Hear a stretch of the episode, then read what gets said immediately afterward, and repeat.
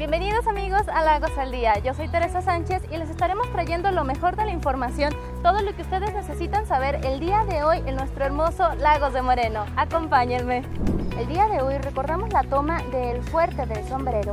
En el año de 1817, durante la Guerra de Independencia, se enfrentaban los insurgentes encabezados por Francisco Javier Mina contra los realistas, liderados por el mariscal Pascual Iñán. Durante esta batalla, en la cual también participó Pedro Moreno, después de un sitio de 16 días, los realistas logran al Fuerte del Sombrero y toman como prisionera a doña Rita Pérez de Moreno y a sus dos pequeños hijos, Siberiano y Prudenciana.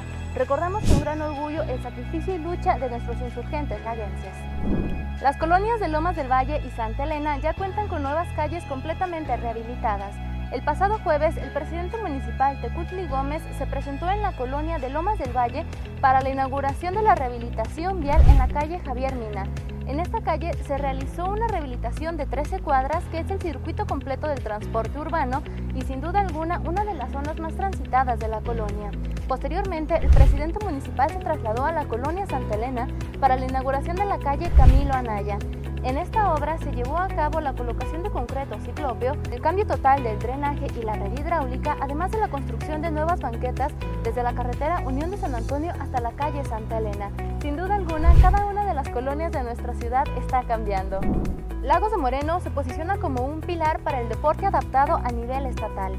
La semana pasada se impartió una capacitación en las instalaciones del Auditorio Municipal con el apoyo de la Dirección de Deporte, CODE y CONADE.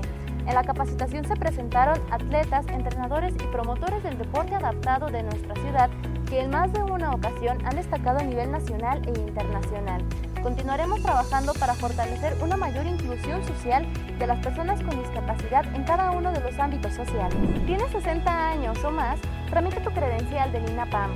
Puedes solicitar esta credencial al Instituto Nacional de las Personas Adultas Mayores para disfrutar de los múltiples beneficios que se otorgarán con esta credencial.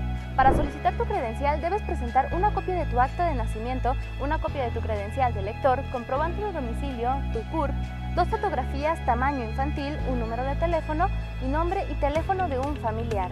Para obtener más información sobre esta credencial de INAPAM, puedes comunicarte directamente a la Dirección de Desarrollo Social, ubicada en el módulo de la Delita, en la calle San Gregorio sin número, esquina Avenida Guadalajara, o puedes comunicarte al número 4747 41 2070.